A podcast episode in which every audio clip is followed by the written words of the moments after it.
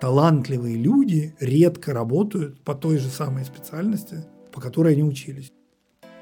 В одиночку грустно стоять в уголочке. Не надо. А можете ли вы рассказать о ваших наставниках, которые оказали на вас а, значимое влияние?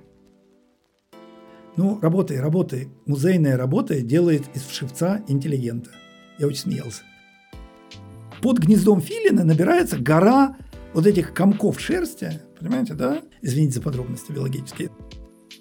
Вы возьмете также студентов с горящими глазами, которые а, интересуются этой тематикой и хотят в этом развиваться. Э, я был ужасно наглый.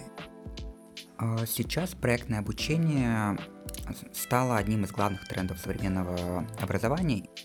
Значит, я так буду. Я буду рассказывать какие-нибудь анекдоты из жизни, а потом буду такое резюме подводить. Выбирайте то место, где все кипит и живет какой-то интересной коллективной жизнью.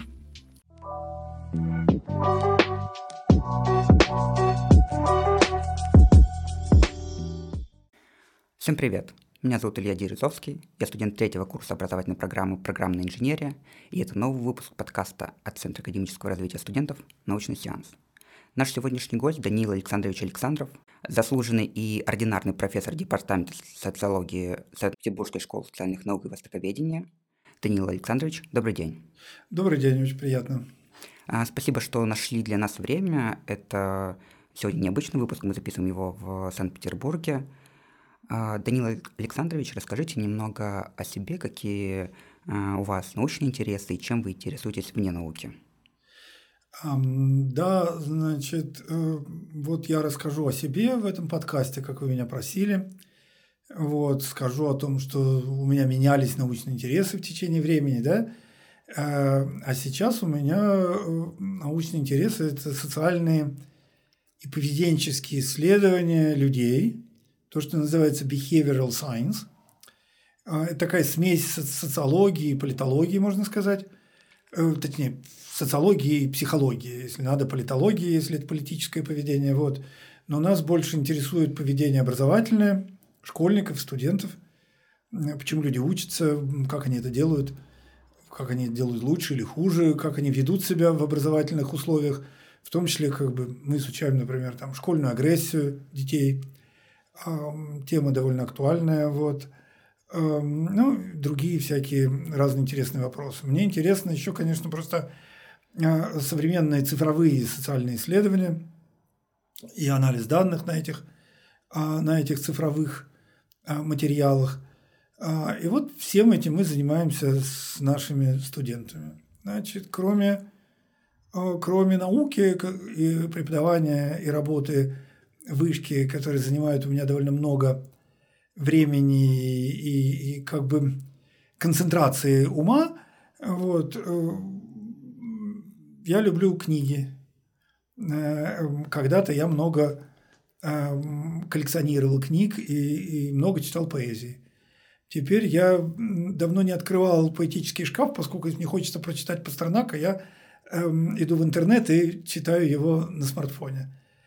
Вот, мои собранные прекрасные поэтические книжки скучают, значит, без того, чтобы я их трогал. Кроме того, я признаюсь, что в последнее время я стал увлекаться тем, что ходить на дегустации и пить разное вино.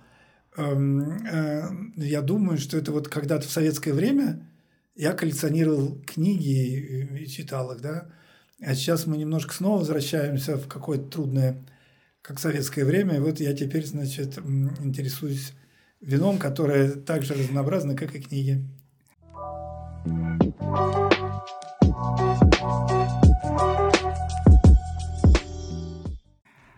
А давайте отправимся в самое начало вашей академической жизни, а, участником которой, насколько я знаю, вы стали еще в школе, когда начали писать первые научные исследовательские работы – а расскажите про вашу первую научную работу и какое осталось э, впечатление от нее. Да, э, ну, значит, эм, я долгое время хотел быть э, врачом.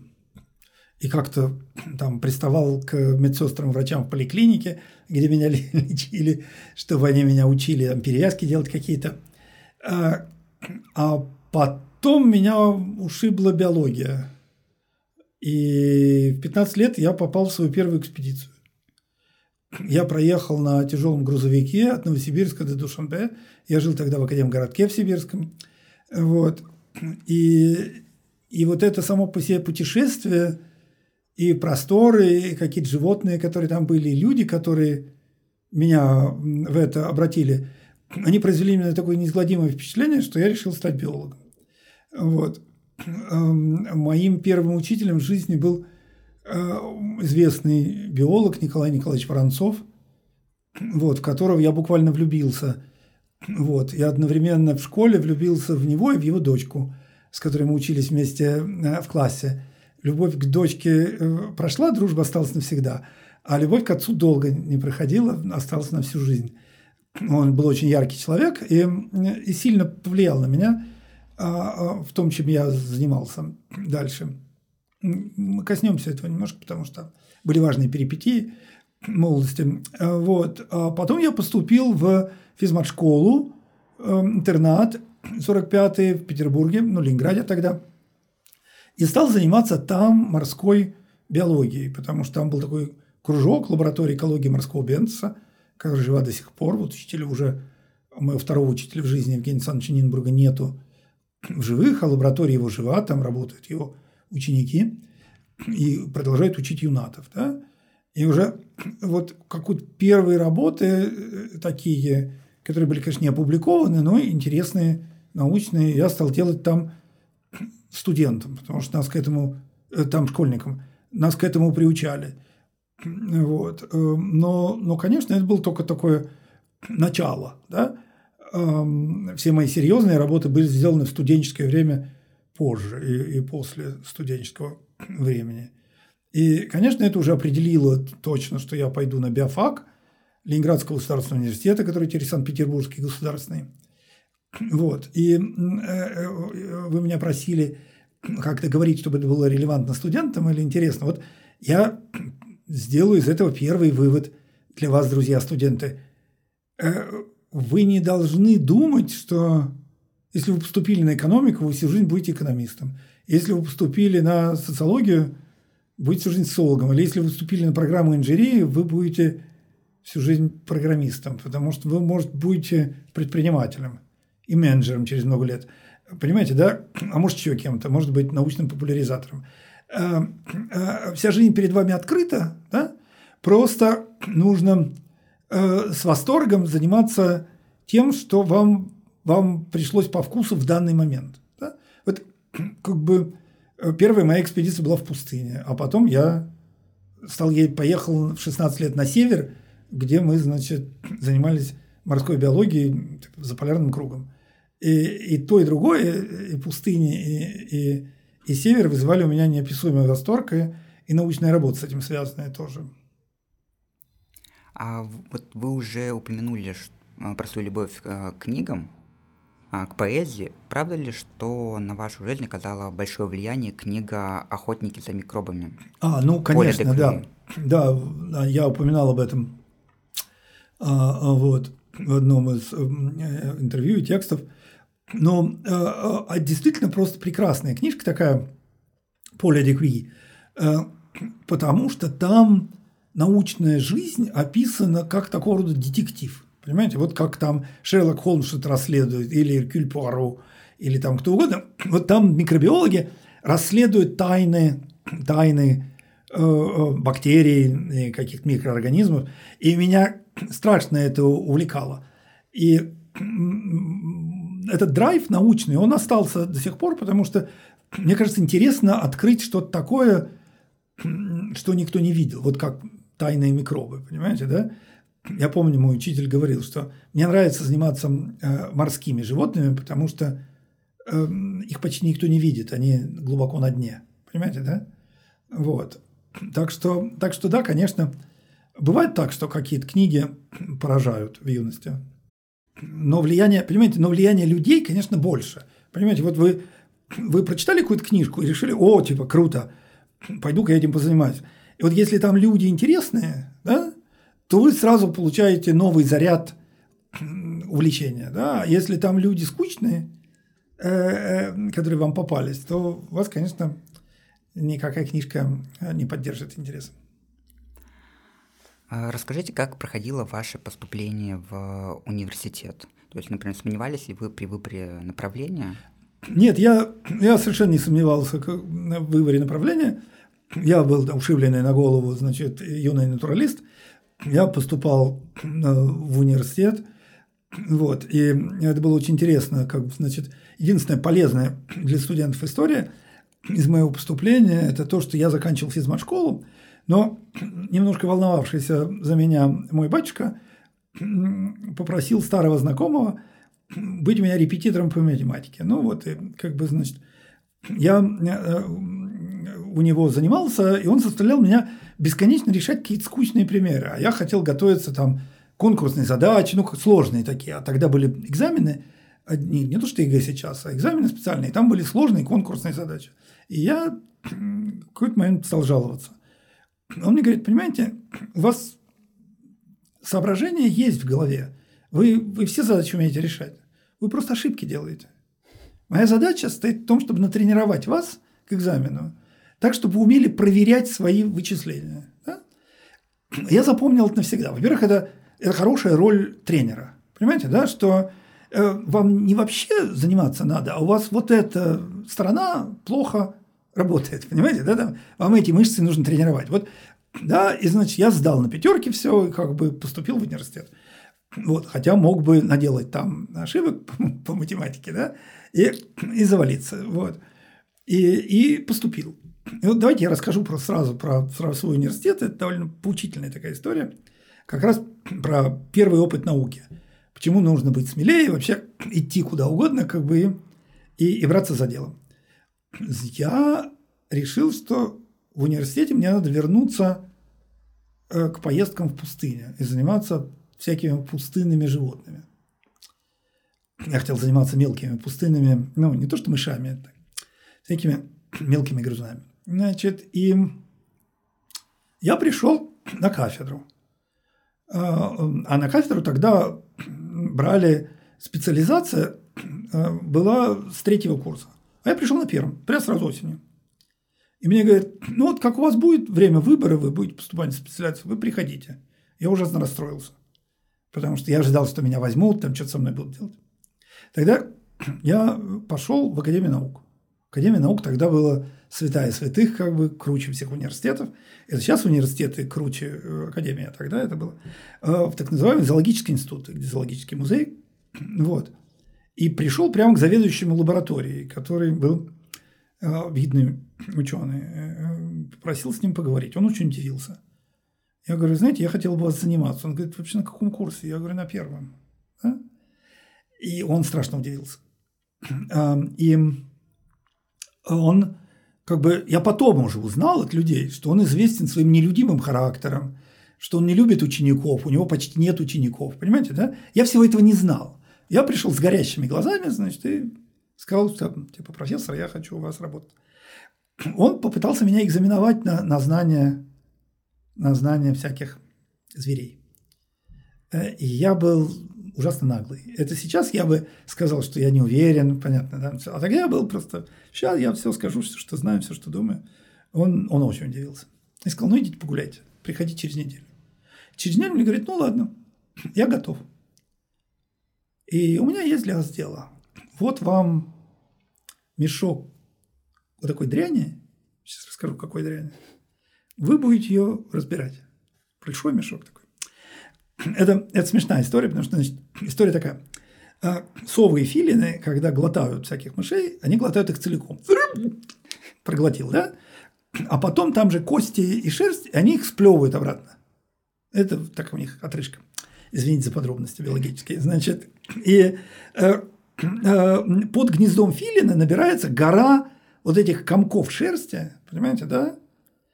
Вот, э, значит, с, с костями и вот.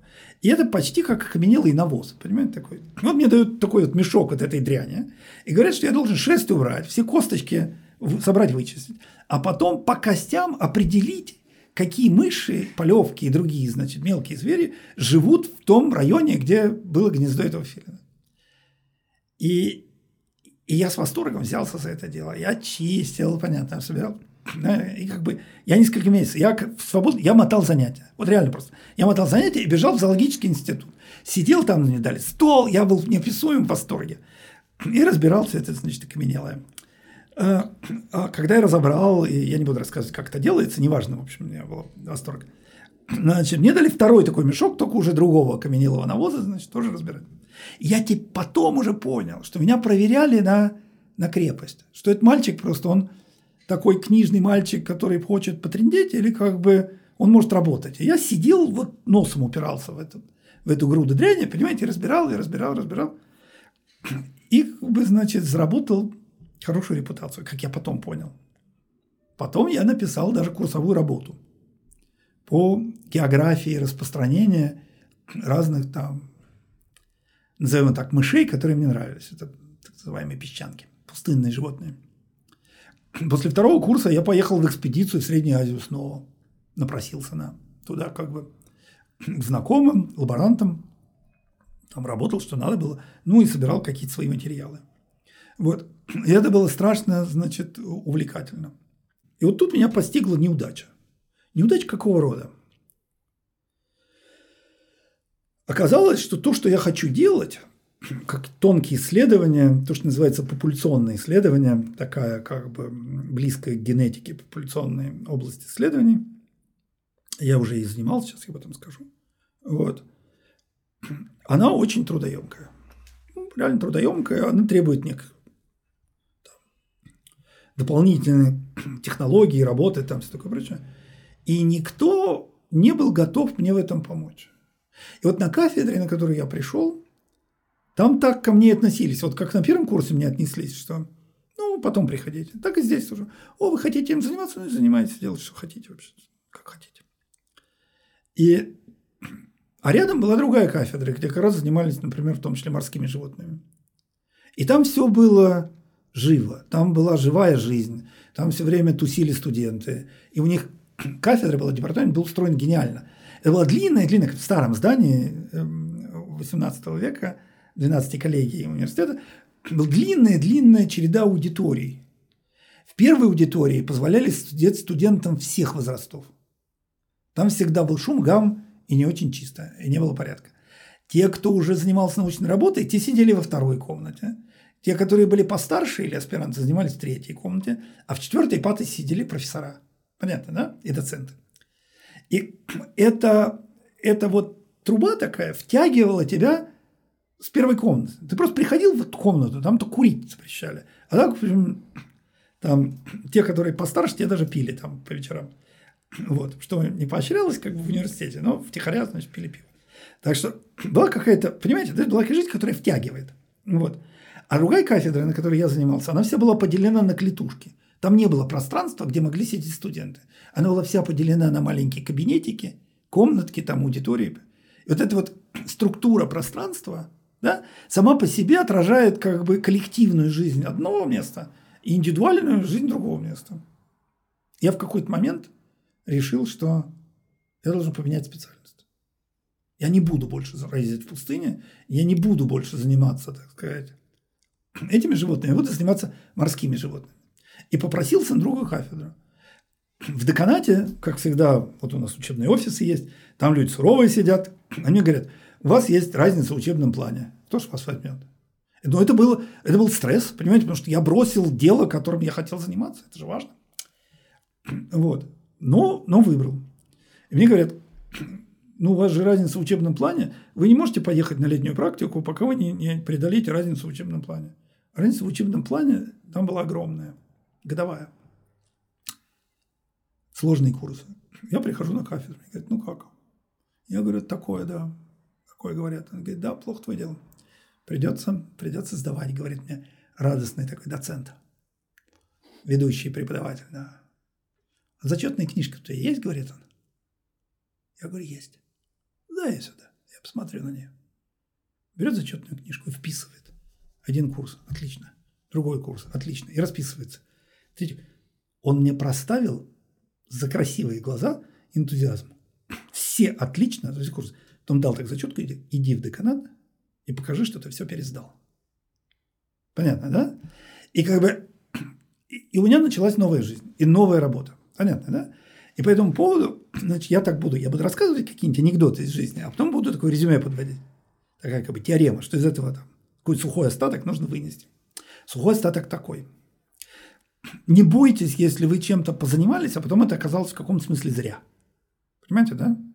Во-первых, потому что ничего зря не бывает. Все, что вы делали с радостью и энергией, остается с вами как какое-то что-то важное, полезное. Да? Второе, значит, что если перед вами есть выбор между такой научной группой, другой научной группой, этими руководителями, другими руководителями, разными лабораториями, выбирайте то место, где все кипит и живет какой-то интересной коллективной жизнью. Потому что, знаете, старая советская песня, где слова такие «вместе весело шагать по просторам». Вот противоположность этой фразе будет в одиночку грустно стоять в уголочке. Понимаете, да? И как бы даже если у вас есть какая-то идея, что вы хотите заниматься вот этой темой, да? но вы видите, что вы будете этой темой заниматься в одиночку в уголочке. Да? Не надо. Пойдите туда, где у вас будут товарищи, где вас будут поддерживать, понятно, где вы вместе будете что-то делать. И после этого я, значит, продолжал заниматься своей морской биологией до там 30 с лишним лет, потому что мне это страшно нравилось. Я остался преподавать в университете, да?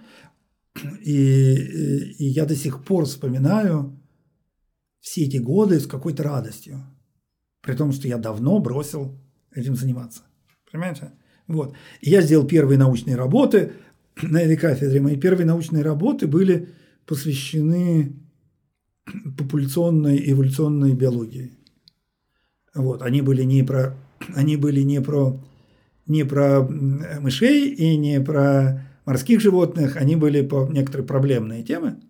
И это тоже еще один как бы take-away message для вас, дорогие студенты – Постарайтесь делать одновременно два-три разных интересных дела. Понимаете, да? То есть, как бы я занимался э, упорно очень своей работой по морской экологии. А параллельно я там изучал какие-то совсем другие вещи, там какие-то популяционные генетики. Да? И мои первые статьи были про это. Интересно, что как бы я недавно посмотрел, они их до сих пор кто-то читает и цитирует среди биологов.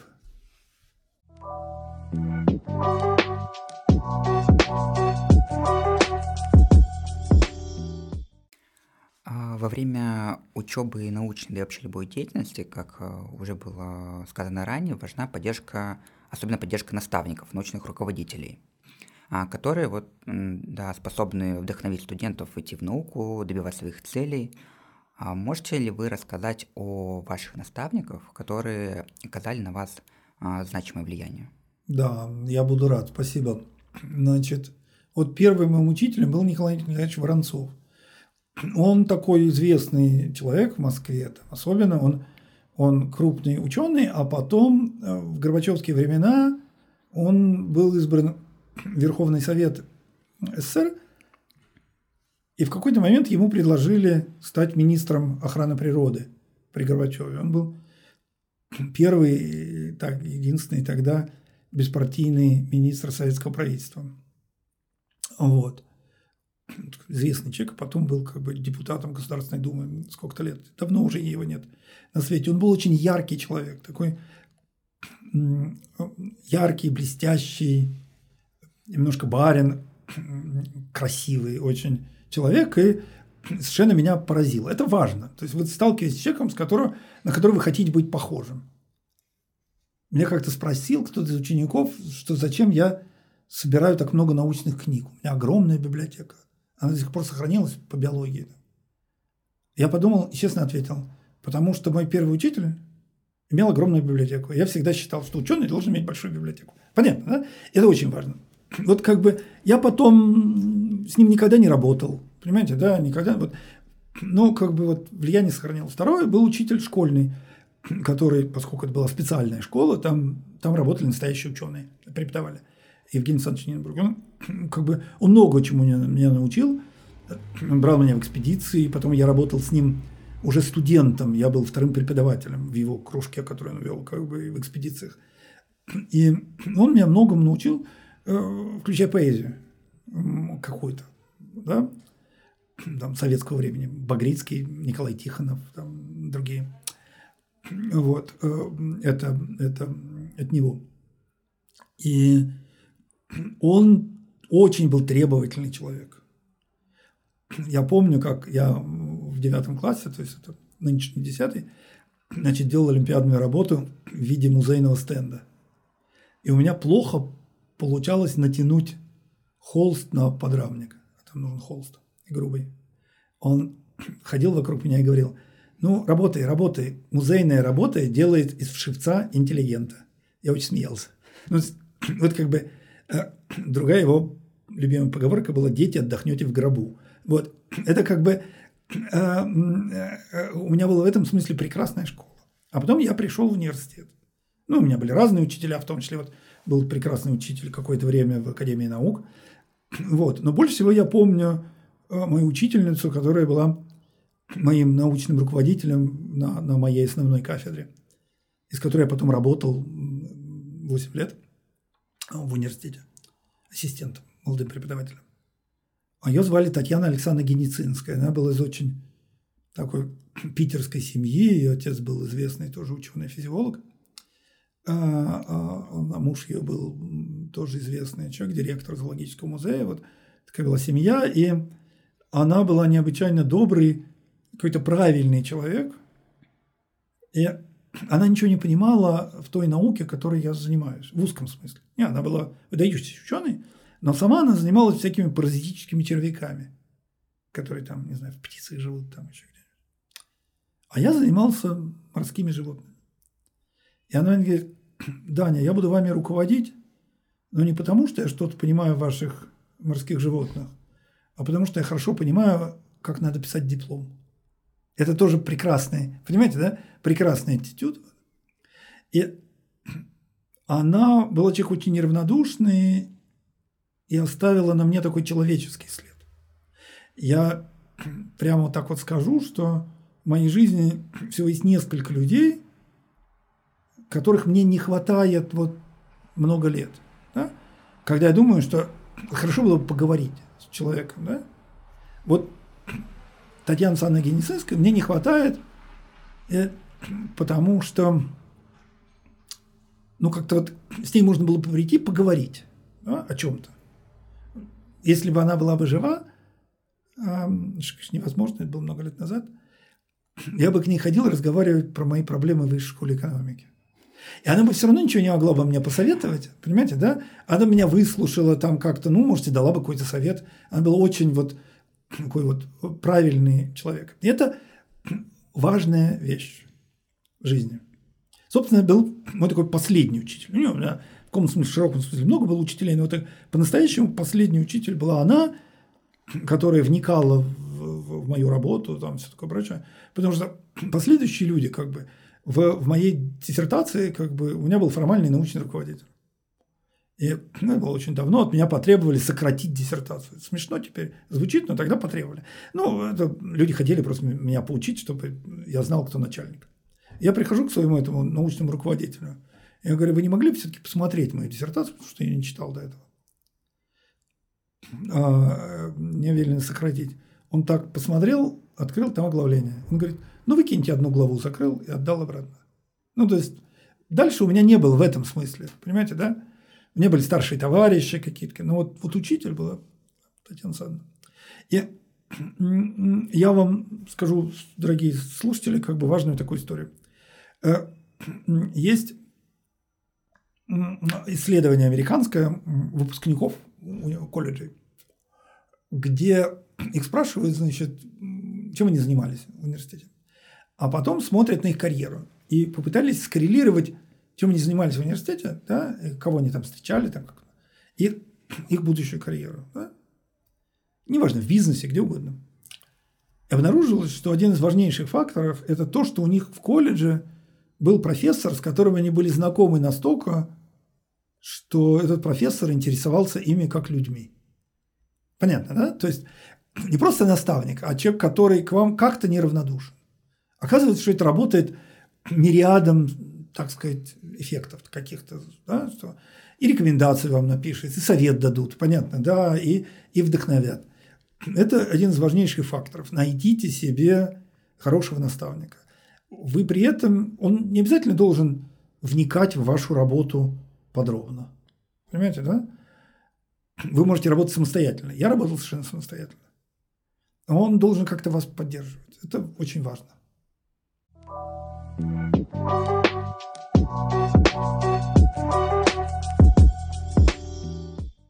Давайте теперь поговорим о преподавании и работе в Вышке. Вы являетесь заведующим одной из первых научных лабораторий в Вышке о специологии образования и науки. А расскажите, как появилась идея, идея создания этой лаборатории? Ну, все началось с того, что я вообще пришел в 2002 году, 20 лет назад, эм, э, вышку преподавать, создавать э, э, бакалаврскую программу по социологии в Питерской вышке. Меня позвал мой коллега Вадим Волков, нынче ректор Европейского университета в Санкт-Петербурге, прекрасный, выдающийся социолог, который, я думаю, догадывался, что мне интересно преподавать младшим курсом. Мне нравится преподавать. Многие ученым не нравится преподавать. Да? Ну, как бы, они хотят заниматься своей наукой. Сидеть там, что-то делать. Коллективно или в одиночку. А мне нравится преподавать. И младшим. Я школьникам преподавал с удовольствием. На первом курсе преподавал. И я стал преподавать. А потом я придумал, что со студентами нужно ездить в экспедиции. В то время у меня были как бы международные гранты. Из этих международных грантов я как бы каким-то нечувствительным образом извлекал деньги, на которые, например, снял за наличку дом в Ленинградской области, где жил со студентами. Летом, месяц примерно. И вообще мы снимали его на все лето, поэтому там некоторые студенты оставались просто тусоваться. И изучали местные сельские школы, сельскую жизнь там и так далее. И об этом стало известно э, руководству университета, это такая смешная история, которую я уже рассказывал, люблю очень. Что, значит, э, Мария Марковна Ивичкевич, которая много лет вот была проектором по научной работе, я не помню, была она проектором или нет, может и нет, еще. Она говорит, я хотела бы познакомиться с вашими студентами. Вот мы там с моим молодым коллегой э, Григорием Андрущаком, с Гришей мы приедем, с вами поговорим. А Григорий Андрушьяк сейчас проректор по развитию в Московском физико-техническом институте. Все великие люди. Э, ну, я говорю, да, конечно, только давайте мы у меня дома встретимся со студентами, чтобы все сидели с чаем вокруг круглого стола и не боялись, потому что иначе, ну, на работе будет такая официальная встреча, как это, аудитория, они будут сидеть как зайчики, а тут они все будут чай пить. И едут они в Питер, из Москвы, и неожиданно мне Юткевич, буквально так стесняясь, говорит, Данил Александрович, я рассказала о нашей будущей встрече Ярославу Ивановичу Кузьминову. Ярослав Иванович хочет тоже послушать студентов. А я всегда был человек бесцеремонный. Я говорю, ну, отлично, мы ему тоже нальем чаю, не вопрос. Понятно, да? И я знаю, что в вышке это вызвало шок. Какой-то там, значит, чувак, который мало тогда был известен. Я был на полставки в вышке, вообще-то говоря, по совместительству приглашает к себе домой ректора. А ректор соглашается. Я тогда даже не знал, что Ярослав Иванович любит какой-то специальный зеленый чай и все такое прочее. Он приехал, они сидели, и Ярослав Иванович пил то, что ему налили. И был тоже как зайчик просто совершенно. И, э, и слушал моих студентов и моих учеников-аспирантов. А потом поворачивается, я помню, где он сидел даже в углу, а, ну, стол круглый, а комната квадратная. Значит, поворачивается к Марии Марковне. Ну что, говорит, надо им, наверное, лабораторию сделать научно-учебную. Понятно, да? Вот за этим столом, э, э, под который я еще ползал в детстве, потому что я живу в той же квартире, в которой я родился. А, значит, вот родилась эта лаборатория, потому что э, Ярославу Ивановичу, Мария Марковна, стало понятно, что люди как-то вот даже денег не просят, а занимаются чем-то таким важным, интересным, коллективным. Понимаете, да? Так и родилась лаборатория. А дальше я хочу сказать спасибо вышки за то, что когда мне дали лабораторию, я говорю, ну чего от меня хотите, как бы в научных результатах. А мне говорят, первые несколько лет, ну года три, мы от вас вообще не хотим научных результатов, делайте, что хотите. Но потом поднимитесь на тот уровень, чтобы у вас были научные результаты. И это грандиозно. Понимаете, да? Благодаря этому мы стали просто супер исследователями. Да? Потому что, значит, мы провели первые исследования, и мы много узнали, но, но выборка, которую мы сделали, нам, она была такая convenient sample, то есть мы выбирали там, где, там, где нам хотелось.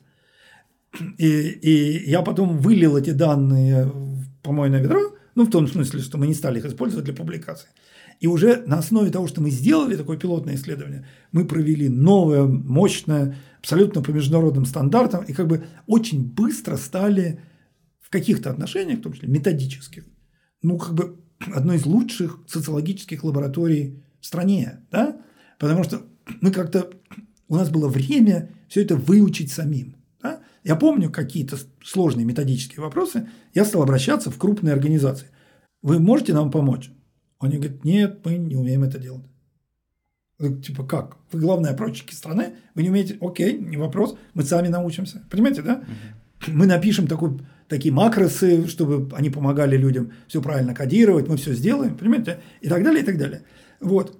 И, ну, тогда еще вот у меня были международные деньги, мы съездили в Германию, съездили в Америку э, с моими учениками, э, с двумя э, сотрудниками, вот, поговорить с крупными учеными и занимались. Вот э, это был сказочный опыт. Сейчас я хочу сказать, что сейчас, к сожалению, поскольку в Ирке ученых очень-очень много, лабораторий много, а денег мало по сравнению с тем, что было когда-то раньше в этом смысле, а, хотя как раз больше, чем было тогда, а, но на, на, на, на, на нос каждого ученого, как бы, значит, денег меньше.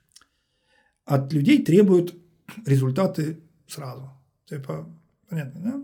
Год получали деньги, ну, статьи должны быть сданы.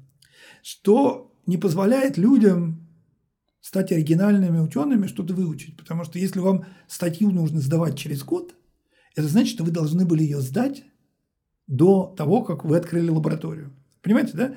Или вы должны взять себе какого-то автора. Поэтому у нас как бы открываются лаборатории, где вы берете просто иностранного ученого. Ну, сейчас в нынешних международных условиях это невозможно. Раньше открываются лаборатории, где вы берете ученого иностранного, с которым у вас есть статьи в соавторстве. Ну, вот вы отчитываетесь. Понимаете, да? Это, это неправильно. Люди должны, э, ну, не все, конечно, а ну, кто-то, кто вот уже показал себя, вот мы тогда с экспедициями, должны получать какой-то карт-бланш, чтобы, чтобы начинать что-то новое. Понимаете, да? Что-то делать. Причем я помню, я тогда выбирал тематику, которая, ну, э, была непопулярной. Я стал изучать бедность, влияние бедности на образование, изучать мигрантов. Я помню, как мне люди говорили, ну, ты же умный человек, займись вот типа талантливыми э, детьми в спецшколах, как бы это важно для страны. Я говорил, нет, нет, нет, я буду заниматься бедностью, я буду заниматься мигрантами, потому что я хочу заниматься не модными, но важными темами. Вот.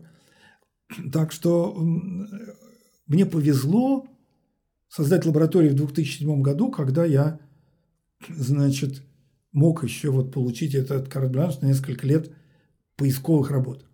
Ну и тогда же я пришел в вышку, я стал администратором, сам директора по науке, я стал полным профессором и, значит, заведующим лабораторией. И с тех пор уже 15 лет как бы работаю в вышке на основной работе. Нигде больше не работаю. А какими проектами, может быть, экспедициями сейчас заняты участники научной лаборатории? Окей. Okay. Да, значит, ну вот мы только что провели свою очередную экспедицию. Мы со студентами ездили в Выборгский район Ленинградской области, э, где нашей темой, мы ее так назвали, жизнь физики и математики в сельской школе. Если проблема такая, если есть способный к математике ребенок, это довольно быстро проявляется. Там в пятом-шестом классе уже видно, что человек щелкает задачки только так. И в городе, Москве, Петербурге, есть кружки математические, есть дополнительные уроки, есть много физмат-школ. Вот. Попасть на Олимпиаду легко. Он сел на автобус, доехал, до, понятно, да? И уже на городской Олимпиаде. И, и вот блестящие физмат-школы там какие-то есть. В Питере 239, 30, когда в Москве 57 И сразу понятно, что тебе делать. Понимаете, да? Вот неважно, где ты в Москве живешь, ты знаешь, что вот подрастешь, вот тебя берут как бы в 57-ю, ты становишься там математиком. А сельской местности? Тебе до Выборга по разбитой дороге час ехать, да? Час 20, 30, час 30. А потом еще час 10, час 20 до Петербурга. Ну, это невозможно. Вы, ну, ни в какой кружок так нельзя пойти. Понимаете, да? И вот нас заинтересовало, что там-то происходит, как это устроено, да? Вот я лично сам со студентами ездил в какие-то глухие поселки, где, которые вот час двадцать на машине мы ехали, да, до поселка, и там разговаривали, да. Ну, картина действительно печальная, то есть понятно, что даже если дети способные к математике там, они не видят от этого пользы. Понятно, да? Они говорят, ну да, ну у меня пятерки, да, я легко решаю задачи. А, не вопрос, да? Ну, только нафига мне это? Не надо мне Понимаете? Вот, ну, надо смотреть, как это, к этому помочь. Вот э, нас такого рода вещи интересуют. Мне кажется, что вот эта программа, там, «Открываем Россию заново», или как она называется, ну, это вот, вот это про это. Понимаете? Это вот не, не, не то, что мы обычно изучаем, вот куда-то поехать, что-то там порыть. Э, и у нас две темы в, в, в лаборатории важные. Ну, или три мы заканчиваем работу по изучению детей-мигрантов в российских школах. Вот мы написали книжку, книжка на рецензирование, она будет издана в издательстве Высшей школы экономики. Мы заканчиваем эту работу, ну, продолжаем немножко. Э, у нас важная тема – это вот физика-математика в школе и физика и математика в университете. Нас интересует, ну, как вот, а, например, как экономисты учатся основам программирования или там социологи основам программирования. Они могут ходить, например, на какой-нибудь там спецкурс по питону, майнер по питону, да? Окей. Причем у них есть выбор либо анализ данных на, на R или Python, а есть выбор как бы, ну, э, создания приложений на питоне простых. Да? Вот как они это, как они выбирают этот майнер, как они, значит, этим дальше занимаются. Вот. Люди приходят на, на экономику, а потом обнаруживают, что у них с математикой что-то не очень. Ну, вот как бы как у них меняется представление о себе, вот это нас интересует, как в результате у студентов формируются такие траектории, куда они движутся. А, и третья тема, связана со школами, это агрессивное поведение, это буллинг в школах. И на следующий год у нас большое дело, мы должны провести пилотную работу по как бы приземлению международного опыта по борьбе с буллингом в российских школах. Вот. Ну, и я как-то благодарен Богу, себе и высшей школе экономики за то, что у меня сложилась тематика, которая, э, в общем, всегда нужна. Понимаете, да? Вот как бы, вот какая бы ни была бы обстановка в стране, понимаете, да? Как бы мы там не страдали от чего-то, а дети ходят в школу, да, дети, может быть, наоборот, сейчас будут еще агрессивнее, потому что родители у них нервные. Да, такая, ну, понятная, как бы вечная тема. Вот, и я рад, что я могу делать что-то такое полезное. Да, спасибо. Это действительно очень интересные, важные а, темы. А какими знаниями нужно обладать студентам, которые хотят присоединиться к работе над проектами лаборатории, чтобы успешно простроить свою деятельность? Например, вот, вы возьмете также студентов с горящими глазами, которые а, интересуются этой тематикой и хотят Конечно, развиваться. Да. Конечно. Ну, первое, что мы, мы возьмем любого студента, который хочет с нами работать. А, вот, и попробуем найти для этого студента какое-то дело. Вот у меня сейчас, значит, студентка прекрасная съездила с нами в экспедицию. Необычайно энергичная девушка – вот, выдающаяся спортсменка такая, как бы молодежные Олимпийские игры, там чемпионаты Европы, там все такое прочее, энергичная. И она хотела заниматься, значит, а, какими-то политическими вопросами, опрашивать студентов вышки по политическим вопросам. Я говорю, не надо опрашивать студентов в ИКИ по политическим вопросам, потому что сейчас все очень нервные. И всем будет неприятно с вами разговаривать. Почему? Ну, то есть это же просто это научная этика. Не то, что вы должны бояться политических последствий того, что вы делаете. Просто научная этика. Как бы не причини вреда. Понимаете, да? Сейчас люди очень нервные. Я помню, как там в начале марта какие-то студенты просто плакали на занятиях. Понимаете, да? Просто нервные. Ну, что поделаешь? Это как бы жизнь вообще не сахар. Да? И, и ходить и брать у них интервью в коридорах. Понятно? Что вы думаете о политике? Ну, зачем? Понимаете? Нет, кому-то, может, это надо, но, но особенно маленьким студентам, нам, там, на третьем курсе поступившим, перешедшим, не надо. Что же мне делать? А я ей как раз говорю, что вместе весело шагать по просторам. Как бы вот у вас есть две лаборатории, значит, э, у нас вышки, которые вам могут быть интересны. Вот выберите, какая из них вам покажется веселее, придите и скажите, я буду заниматься чем угодно, понятно, да? но с вами. Да? Значит, и э, как бы имея в виду этот свой пример, что я прихожу и говорю, я хочу с вами заниматься. А мне дают такой мешок окаменелого навоза, значит, надо работать. Она говорит, отлично, типа, я так и сделаю, понимаете, да? И я уверен, что у нее будет большой успех, потому что она разберется, вот эта тема интересна, другая тема интересна, может какая-то новая поднимется, потому что мы стараемся дать студентам возможность сделать что-нибудь такое, то есть, ну, не обязательно, вот у нас мейнстрим – это типа буллинг сейчас, да, проект следующего года, а можно что-нибудь другое поделать, понимаете, да? Может, из этого вырастет что-то. Вот, так что, да, конечно, э, в этом смысле ничего не надо знать, надо просто хотеть, научим, понимаете, да? Вот, найдем дело. Вот, так что, и, и это правильно, все должны приходить, пусть сами люди приходят и что-то делают.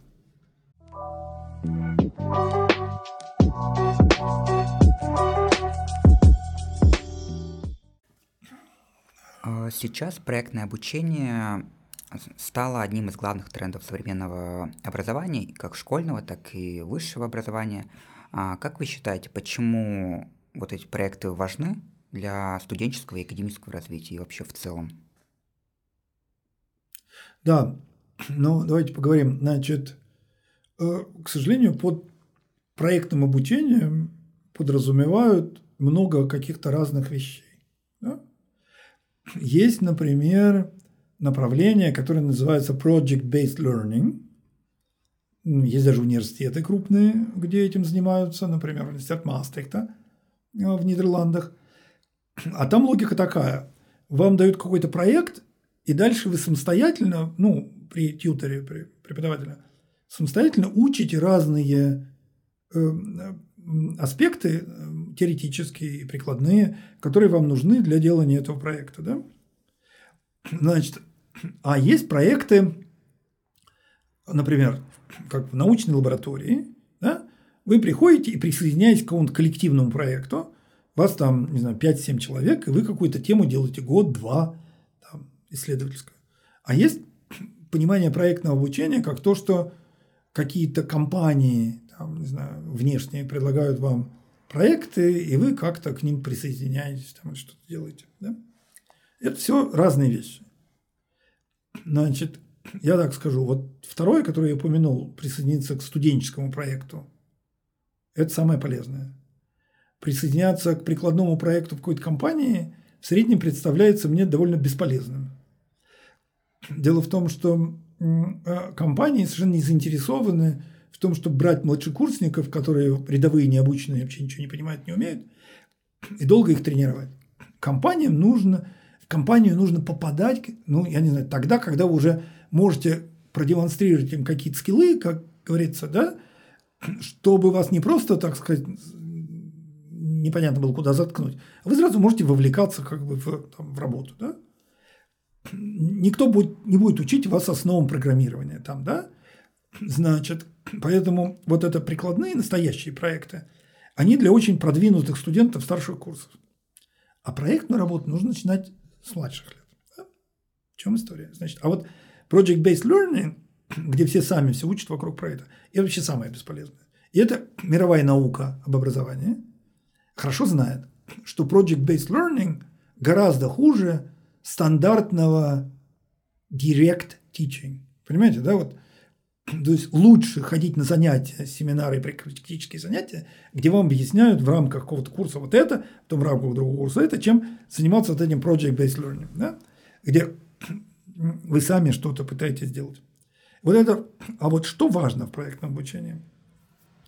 Это а, с младших курсов попадать в проекты, в которых вы будете вместе, вас будут учить, и вы будете этот проект разрабатывать но это будет проект учебный. Понимаете, да? То есть он э, э, с одной стороны увлекательный, проектный, научный, э, например, да, а с другой стороны простой.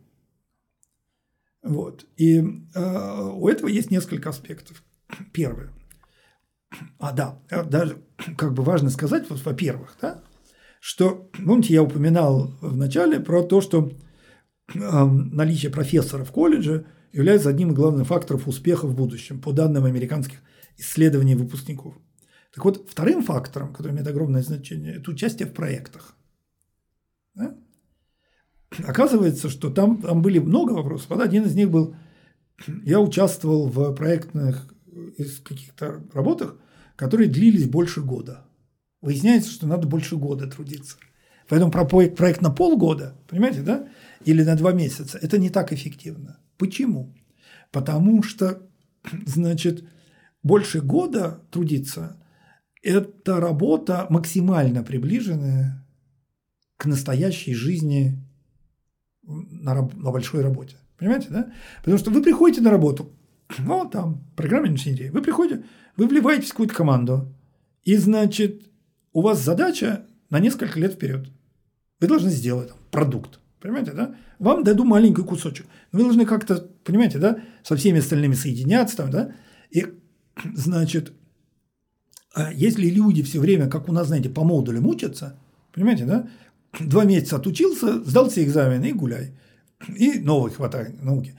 У вас нет опыта вот, долгосрочного труда в коллективе. Понимаете, да? Как острил вице-президент компании Google, значит, Э, эм, только на первом году эм, оценки в ВУЗе коррелируют с уровнем зарплаты э, сотрудников Google. Уже со второго года они перестают коррелировать, потому что, добавил вице-президент, навыки хорошо сдавать экзамены никак не связаны с теми реальными навыками, которые требуются в командной работе в компании Google. Я запомнил это интервью тоже навсегда. Понимаете, да? Много лет назад было дано. Вот. А проектная работа учит. Например, у нас есть такой у лучших преподавателей, с которыми я работаю, э, коллег, есть такой прием. Они, например, э, ротируют, кто является менеджером проекта. Кто-то из студентов является менеджером проекта. Но вот эти два месяца вы, а потом два месяца другой. Я помню, как на студент говорит, я не хочу быть менеджером. Почему? Я не могу заставлять своих товарищей работать. Ну, окей, значит, тебе потом ты не сможешь работать на реальной работе.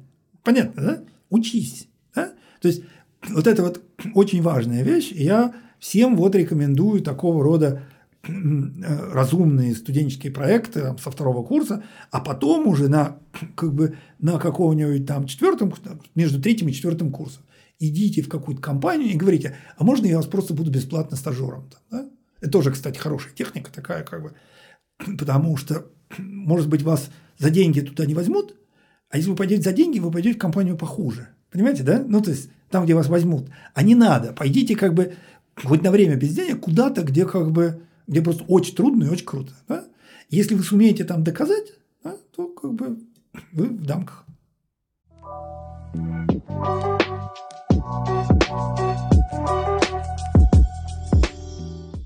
Давайте перейдем к Блицу. О чем вы думали, идя на ваш первый семинар или лекцию со студентами? Э, да, я думала о своей теме, которую я должен рассказывать, а, конечно, просто волновался. И вот и моя учительница, Татьяна Санна Генецинская, которую я упоминал, она мне как-то говорит, ну, Даня, вы переживайте, конечно, э, но не очень. Но важно переживать. Вот э, Александр Станиславович Докель, это был отец ее научного учителя, такая сложная генеалогия, да? Когда, будучи полным профессором, читал первую лекцию в семестре, он всегда спал плохо перед лекцией. Понятно, да? То есть вот, волнуйтесь перед лекцией. О чем я, конечно, думал, я не помню, кроме, кроме темы. А сейчас вы волнуетесь перед первой встречей с новыми студентами, например? А, не очень, не очень. Это, ну, понимаете, вот если я начну преподавать что-то совсем новое, совсем новым студентам, ну, например, я думаю, что я хотел бы попреподавать какие-то важные мне behavioral science вещи студентам медиакоммуникации. Это я никогда не преподавал, этих студентов я никогда не видел. Понимаете, да? Вот тут я буду волноваться. А поскольку своих социологов я, ну, я примерно знаю, что ожидать, понимаете, да? То есть то я уже не, не так волнуюсь. Главное качество для ученого. Терпение. А надо как бы, надо долго работать с упорством над какой-то темой. А что для вас вышка? Ну, это место работы, в котором я счастлив. Проблема высшей школы экономики, с моей точки зрения, состоит в том, что для многих людей, вроде меня, это единственный университет, в котором мы хотели бы работать в стране. И это плохо, потому что, как учит нас экономика, монопольное положение – это плохо. А так вот это просто то место, где я работаю и хотел бы работать. А, Данил Александрович, перед заключительным словом хочу сказать вам большое спасибо за столь интересную беседу. Вам спасибо, я всегда рад поболтать про себя.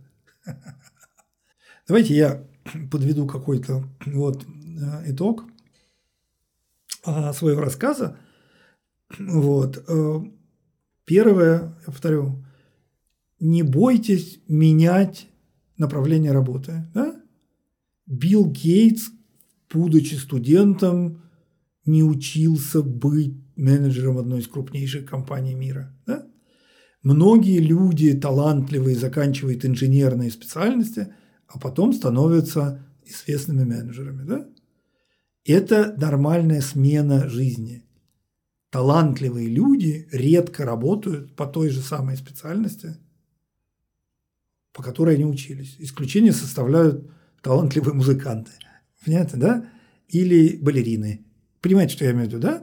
А в других областях, как бы, да, это не так важно. Но вы должны заниматься тем, что вы выбрали здесь и сейчас с таким упорством, как если бы это было бы настоящее дело вашей жизни. Понимаете, да? Вот это такой парадокс. С одной стороны, вы должны быть готовы да, поменять, а с другой стороны, здесь и сейчас нужно верить, что, что это ваше дело жизни. Потому что, во-первых, тогда у вас все время будет драйв. Вам будет не скучно. Да? Во-вторых, потому что у вас успехов будет гораздо больше. В-третьих, потому что вас начнут за ваше упорство и драйв ценить окружающие, и у вас появится репутация. Это важно. Понимаете, да? Чтобы вас ценили. Мы все хотим, чтобы нас ценили и любили. Вот. И я надеюсь, что э, вас всех будут в жизни ценить и любить. И я желаю вам успеха. Это был научный сеанс. Оставайтесь в научном потоке. До следующего выпуска. Thank you.